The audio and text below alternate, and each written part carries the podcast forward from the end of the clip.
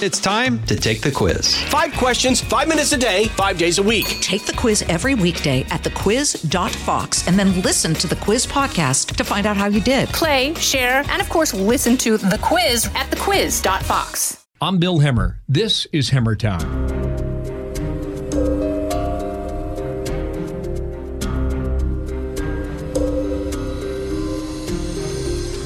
Kyle Kondik, welcome, managing editor, Larry Sabato's Crystal Ball. So you know everything in Virginia, don't you? Uh, I don't know if I know everything, but I try to keep up with it. Well, for the, through the University of Virginia Center for Politics, you and Sabato have to stay on top of this stuff, and so you guys are like the mastermind. So I have one fundamental question for you: What is happening in Virginia? I mean, look, I think it's a it's a close, uh, competitive gubernatorial race, which uh, I, I, think you could sort of expect, at least from history, in that um, you know the Virginia governor's race is one of the first big state level races anywhere uh, after a presidential election year. You know there, there aren't that many other big races in, in you know the odd numbered year after presidential, uh, and the Virginia governor's race uh, pretty often ends up breaking in favor of the party that does not hold the White House. If you go back to the 1970s, only one time has a presidential party candidate won the governor's race. Um, that actually was Terry McAuliffe, the Democratic nominee this time, and McAuliffe won in 2013.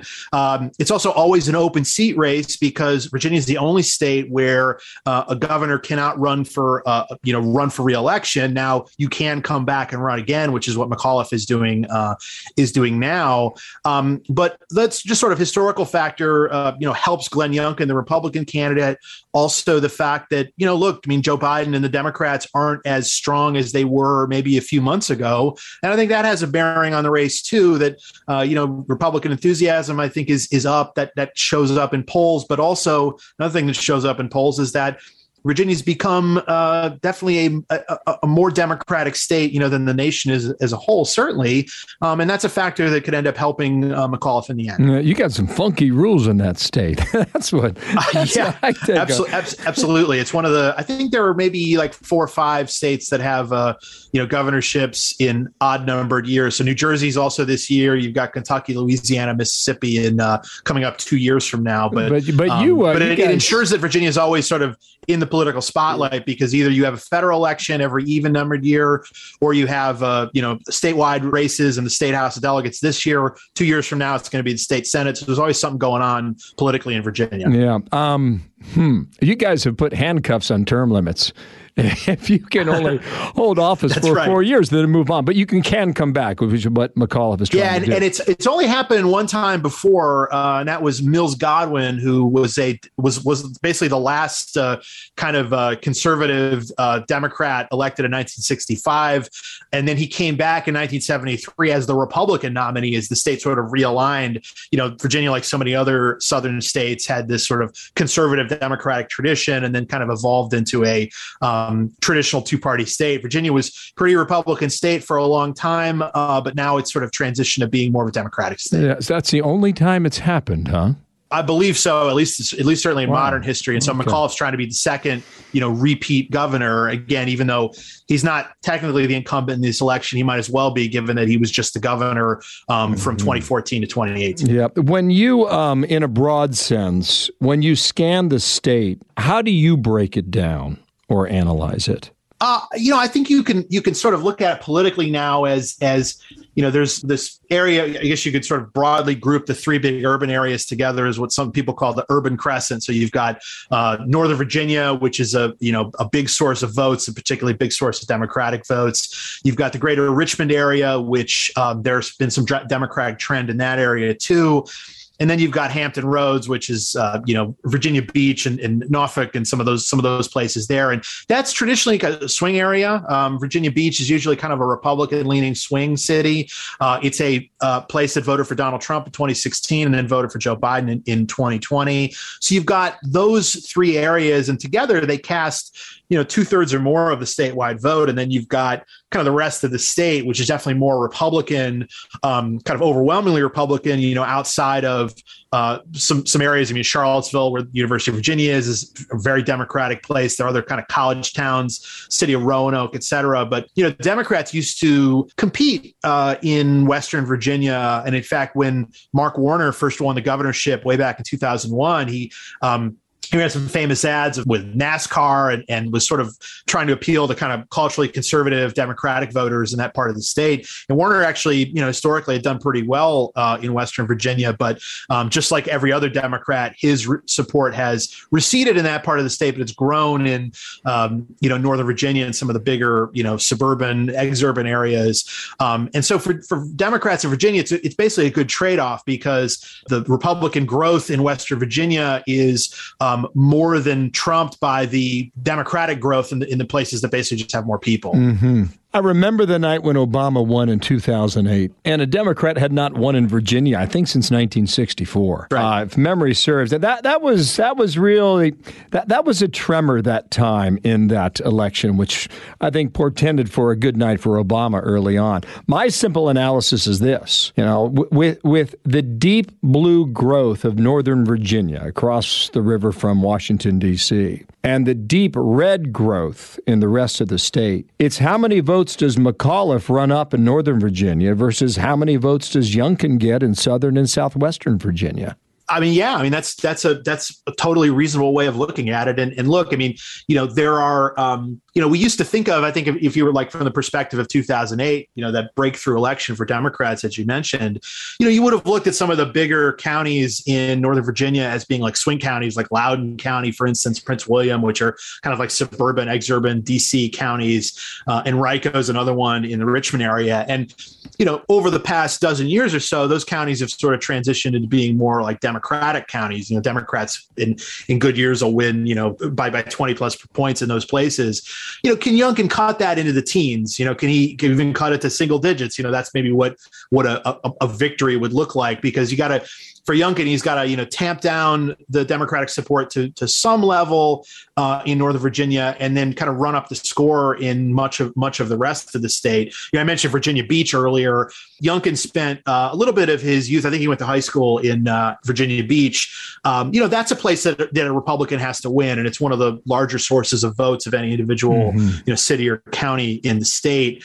Um, so that's really a place that I'll definitely be watching on election. Yeah, you mentioned Henrico. Uh, that's like my favorite county in Virginia because it, it, it doesn't look like that when you pronounce it right. That's in the uh, Richmond area.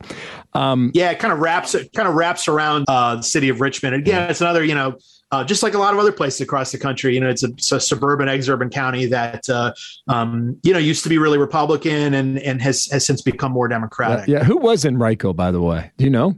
Pop uh, you got you got me on that one. I do not know. It begins with an H, by the way, not an E. Uh, you mentioned the Bi- right. the Biden headwinds. Tell me about that. There might be a visit. McAuliffe said this week on MSNBC that it was coming. Would not give a date. It's understandable. Uh, but is is Biden a drag that could be more prominent in Northern Virginia than elsewhere in the state, given exposure to Washington D.C., which ultimately could help Youngkin? I, how do you analyze that factor? Yeah, I mean, look, I mean, Biden's uh, you know approval rating is uh, is net negative across the country. Um, you know, it's it's probably either a little bit negative or maybe you know about break even in Virginia. But Fox News put put out their own poll, you know, within the last uh, within the last day that had um, uh, that had Biden's approval slightly positive in Virginia, which seems kind of reasonable to me. But you know, given that Virginia is more Democratic than the nation now, but um, you know, you do wonder if there is a you know, there's always kind of an enthusiasm problem for the presidential party in these off year elections, be it a Virginia gov- gubernatorial race or uh, potentially for the midterm next year. And if you sort of pair that with maybe dissatisfaction with uh, how things are going in Washington. You know, there's been just a number of kind of negative developments for Biden, the Afghanistan withdrawal, um, which was one of the kind of the catalyzing event that I think turned his approval negative. But you know, COVID hasn't gone away. You've got you know inflation and the supply chain problems, which maybe nibble on the margins of his. Uh, approval rating. And um, you know, Democrats are again they're challenged in in kind of drumming up enthusiasm. And, and if you know, Biden doesn't look that great. And also, you know, you've got the Democrats trying to figure out this big social spending package and whether they can pass this bipartisan infrastructure bill. You know, Washington, controlled by Democrats, maybe looks a little ineffective right now. And again, I do wonder if that causes some sort of problem for uh, for Democrats. So, you know, look, McAuliffe I'm sure felt a lot better about his standing in the race. You know, when Biden's approval nationally was like 55 percent, as opposed to now when it's on average is really closer to 45 percent. Mm-hmm. Hmm. You know, my co-anchor Dana Perino and I, uh, we we like the data, we like the nitty gritty of races like this, and we like to dive deep into the numbers.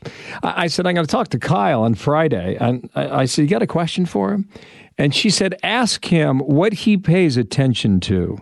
That no one else does? You got a good answer?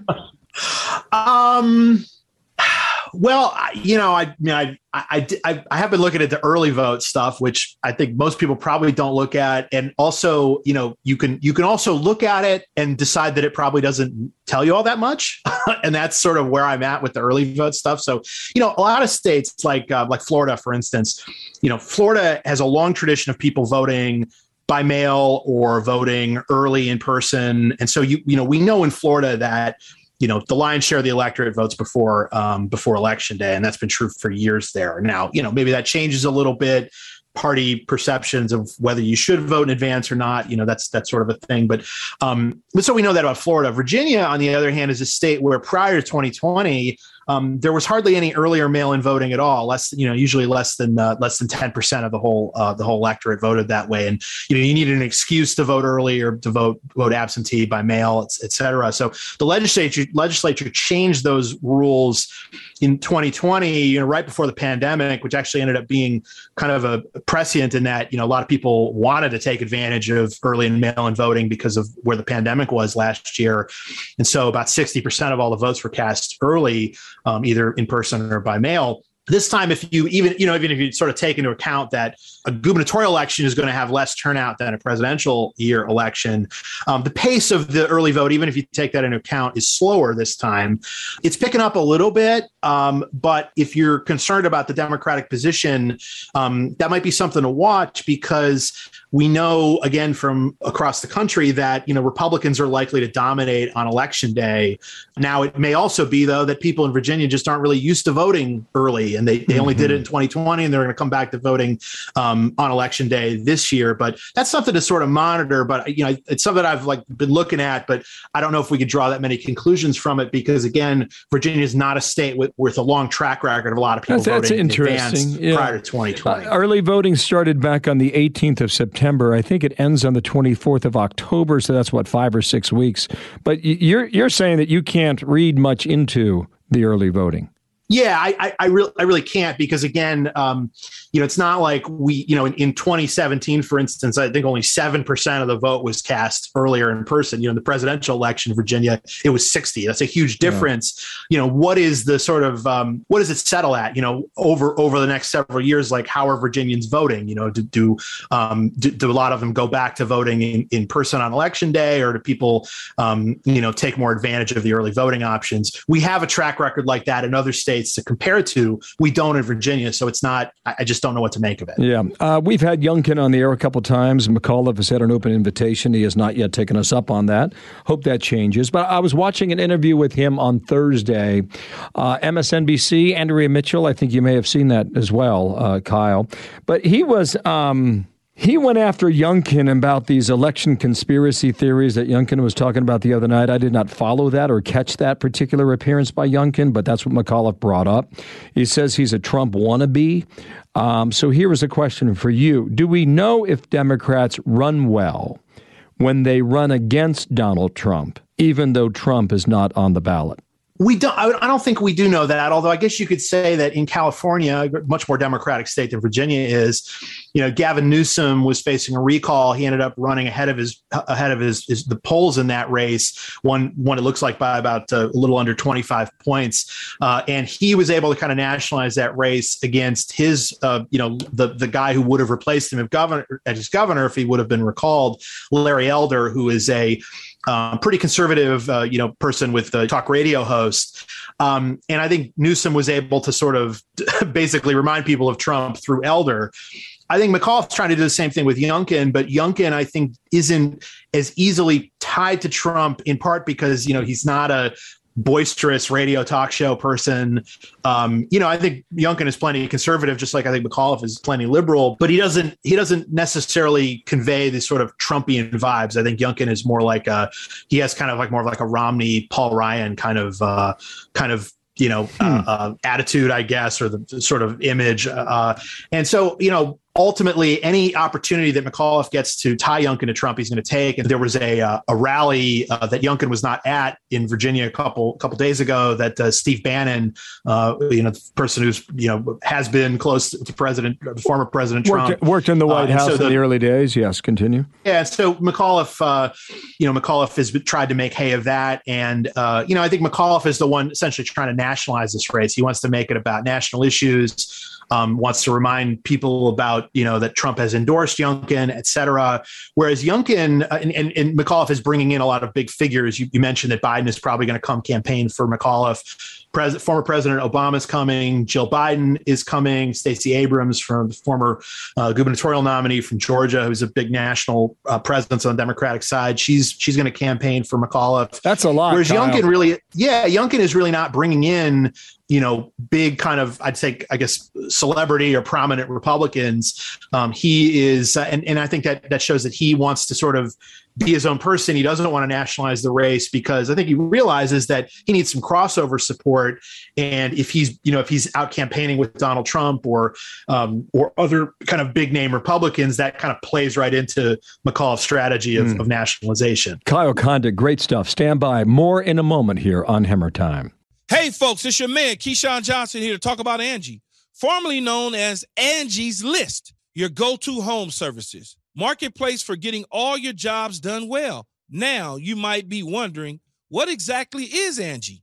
Well, let me tell you, it's the nation's largest home services marketplace, connecting over 150 million homeowners with skilled professionals to tackle any project, big or small. As a homeowner myself, I always have things I want to work on for my house, whether it's general home renovations or fun projects like putting in a pool. With over 200,000 pros in their network, Angie makes it a breeze to research, compare, and hire pros, ensuring every job is done well. Whether you're fixing a leaky faucet or planning a full kitchen renovation, Angie's got your back. And get this, folks. Angie's pros aren't just any old contractors. They're your neighbors, often running small businesses right in your community. Plus, they've been rated and reviewed by others in your area. So you know you're getting quality service. So why stress over home projects when you can turn to Angie? From finding the best price to scheduling a pro at your convenience, Angie's got you covered every step of the way. So get started today at Angie.com. That's Angie.com or download the app today to get started on getting all your jobs done. That's Angie, your trusted ally in home services. Back with Kyle Kondik, managing editor, Larry Sabato's crystal ball from the University of Virginia Center for Politics. Kyle, thank you so much for your time. Just a, a few more questions as we try and run down what the state of play is in Virginia. On the issues, here at Fox, we've covered the education issue in depth. And I don't know how you figure that into the big vote, or is that something we wait to determine based on the results after they come in? I'd say it's more the latter, which I guess is kind of a cop out answer. uh, I, I, will say, and I just going well, back. Well, to you the, are the, the guest, so the, the, the Fox News poll that that you all put out, which is a poll that I, I really respect, a good track record over the years. Um, but that poll, I think, indicated that, you know, I think that McAuliffe made this comment at the, the second debate in which he said, you know, I, I don't uh, I don't think teachers should be, or I'm sorry, I don't think parents should be telling teachers what to teach. Essentially, I'm, I'm paraphrasing, but um, and the Youngkin campaign has really run with that in their advertising, and and they're they've been using that as as something I think that they think they could hurt McAuliffe with. And I think what that poll indicated, as I read it, is that that comment was, you know, it's not something that a majority of Virginians agree with, and that on education education is an issue that Youngkin and McAuliffe are, are pretty close to in, in, terms of who voters would trust on that issue. You know, typically Democrats have more of an edge. And yet among parents, McAuliffe was leading by 10. And I don't know if you could say that that comment has necessarily like moved the race in favor of Youngkin. So it's not obvious to me that education as an issue is really popping in this race. Now, if you see um, some of the suburban, exurban places like Loudoun County has been sort of a flashpoint for um, school board battles and education stuff th- this this calendar year. You know, if you see Youngkin run, you know, way ahead of what say Donald Trump did in Loudoun, um, that might be an indication that the education issue actually sure. actually worked yeah. for him there. Um, but it's not it's not obvious to me from the polling yet that it's it's been a big factor in the race. Oh, very interesting answer there. Um, we'll we'll put that on the back burner and see how it comes out. I was looking at history for the governor's races. I think generally the association that people make the Virginia politics today is that it's a it's a blue state. Now, we had a Democratic analyst on this week, Mo Elleithee. I'm sure you're familiar with him from Georgetown. Sure. He, he disagreed with that. He kicked it to the curb. He said Virginia's purple. And um, maybe he's right, but if you look at the history of the past dozen years, the governor races have been closer than one would expect. In 2009, the Republicans won. GOP won that. In 2013, pretty close race, but you had a third party candidate that likely took votes away from the Republican. Democrats win. But in 2017, Democrats rolled. Northam, Ralph Northam, blew out his Republican opponents. Do we think that is still the state of play for Virginia politics, or do we think it is still more of a purple middle of the road state? Your view on that is what? I think I think Trump was just not a very good fit for Virginia, uh, and he kind of hypercharged the Democrats uh, in you know in 16, 17, 18, 19, and 20 um, because you know Virginia we there's some sort of uh, state or federal level election going on basically every year. Uh, but Trump, you know, he's not is not in the White House anymore. He's not on the ballot, obviously, and I do think that there might be sort of that that, that tide will will probably recede to some level. Now, the good thing for McAuliffe is that you know Ralph North Northam won in 2017 by nine. Biden won by 10 in 2020. You know, McAuliffe can can afford some reversion uh, to you know from from Democrats and still still win this race. It's just a question of, of how much is there. You know, I, I don't think that Virginia is like a is like a bellwether state for the country anymore. Or like is is a purely purple state. Um, I think it's you know I think it's it's trending more toward being a blue state, but I, I think it is still competitive enough that you know Glenn Youngkin can win this race if enough things break for him. Mm-hmm. You're great, Kyle. Thank you so much for your time. I just have one last question for you. I mentioned the McAuliffe interview this week, and he basically had, without being prompted, a message for Washington, D.C. I wrote down the quote. He said, They need to get a deal done. Uh, that's a clear reference to infrastructure or Build Back Better or, or both, suggesting that he is well aware that a Democratic majority stuck in the mud of D.C. politics has not been good for him or will not be good for him. How do you view that? Look, I think McAuliffe wants something positive he can point to, you know, from across the Potomac in the final days of this race, you know, because he, you know, he wants to, you know, say that, uh, uh, you know, the Democrats are getting getting things done, um, and you know, maybe uh, if Democrats are able to pass something before the election, that gives a little bit of shot in the arm to Biden, which, which you know, if you if you believe that the president's approval is is important essentially everywhere, which I, I basically do, you know, if Biden's approval goes up a little bit, that's sort of the, the rising tide lifts all boats, and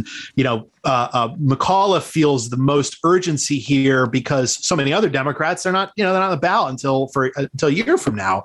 Um, so they can think, oh, well, you know, we can we can wait and get this thing done in November December or whatnot. But you know, here's the thing: if McAuliffe loses, they're going to be um, they're probably going to be some, uh, particularly the moderates and swing districts in Washington, who um, are going to be worried about you know their own fate next year, and maybe that has some sort of impact on Democrats' ability to, to get what they want yeah. through uh, through Congress. So um, so you know certainly you know again McAuliffe wants wants to be able to point to something positive, and um, there hasn't been a lot of that from Washington over the last couple months, which um, might be contributing, probably is contributing to why this is a uh, seems like a very close competitive mm-hmm. race. Yeah, I've got a. P- by the way, we're talking on Friday afternoon, October fifteenth. So whenever our listeners get to this, uh, things could change because uh, I'm holding in my hands an article from the Washington Post two days ago. Karen Tumulty wrote it, uh, and the headline headline is a danger sign for Democrats in Virginia and beyond.